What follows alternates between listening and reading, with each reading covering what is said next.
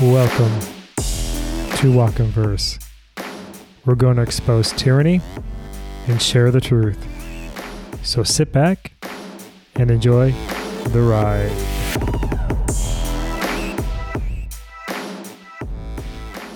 Hello and welcome back. It's me, Kev. Today is January 9th, 2021, and this is episode 31. Pfizer and Moderna spread their miracle experiment across the world into unaware subjects. Adverse reactions and deaths soar as big tech suppresses the tragedies in their search engines and social media platforms. Across North America and Europe, the results catastrophic. In Mexico, a 32 year old doctor with previous allergies injected the vaccine. Within minutes, her world changed. Paralyzation set in. Karla Cecilia Perez suffered seizures skin rashes, and trouble breathing. Soon after, she faced speech impairment and immobility of her arms and legs. The initial diagnosis brain and spinal cord inflammation. Deborah Tilli, with a history of allergic reaction to bees, underwent the needle at Hamilton Public Health Services. Within 15 minutes, it started. Lightheaded, scratchy throat, and elevated heart rate. Paramedics on the scene gave her a shot of Benadryl to stabilize the condition. Then, the unthinkable. Unconscious and convulsions out of control, paramedics took charge and performed CPR. Once awake, a single thought flooded her mind death drew near. And now she warns all, quote, if you have severe allergies, this is not the vaccine for you, end quote. A week later, still in pain, she reflects, quote, There's no one here to pay my bills. I'm a single mother of two daughters, end quote. Dr. Hussein Sadrizadeh of Boston Medical Center decided to self-inject. He suffers from shellfish allergies and carries an EpiPen. Within minutes, it started. Dizziness, cold sweat, tongue and throat numb as his heart raced out of control. Blood pressure plummeted. Anaphylactic shock set in.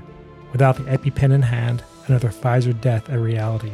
He leaves us with these words to the drug companies quote, I would really like Moderna and also Pfizer to investigate this more to prevent things from happening, end quote.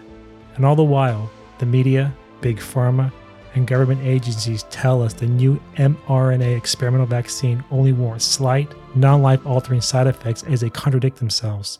As of December 18th, over 5,000 people experienced health impact events, their report defines those individuals as those who could not perform daily activities, work, or required care from a doctor or healthcare professional. As we continue to seek the effects on individuals, some suffer a greater fate. In Switzerland, hours after injection on Christmas Eve, another soul departs. Before death, the man suffered urethral and abdominal pain, and like the others, Blood pressure sank like a rock as his pulse climbed. Yet, the healthcare profession continues in immoral activities, claiming his passing as natural causes. As we journey north, another tragedy. Two nursing home residents die after injected with the mRNA experimental synthetic drug. Without full consent, this practice witnessed across the world goes against the Nuremberg Code. It specifies the experimentation on humans without full disclosure and consent a crime against humanity. In Israel, a man suffered a fatal heart attack within hours of injection. 75 years old, a life cut short for a vaccine without proper testing and unknown effects. Animal trials skipped and replaced by human subjects. If one claims no relation to the vaccine, the Pfizer report speaks volumes. They notified the FDA two dead after vaccination and continued, quote, any potential long-term side effects are still unverified as the vaccines are still new, end quote. Due West, Portugal, New Year's Day. A mother of two drops dead within 48 hours of vaccination. Sonia Acevedo, 41, another senseless casualty fighting against the virus with a 99.9% survival rate. The pattern holds consistent across all cases. Back in the United States, a disaster.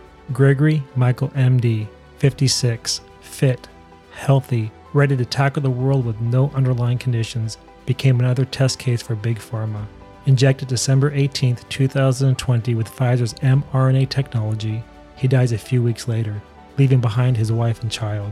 The symptoms? Different from the others. Red and purple spots covered the hands and feet. At the hospital, blood work showed platelet count at zero. Normal threshold sits between 150 to 450,000. They rushed him into the ICU for further diagnosis. A team of experts tried to save him to no avail. Due to the lack of platelets, he suffered a hemorrhagic stroke, which ended his life. His wife asked for all to share Greg's story. His death cannot vanish into the darkness. We must make this known far and wide before more succumb to his fate. All cases in this report show big pharma and government's negligence against the citizens of the world. We must hold the media and state agencies accountable for the murder of unsuspecting individuals who weren't shown the truth about the consequences of the mRNA experimental vaccines. Nurses around the country resist and refuse the injection. If we continue to allow evil to perpetrate, we are no better than those committing the crime of genocide by injection. If you enjoyed the episode, please consider a membership at $5 a month.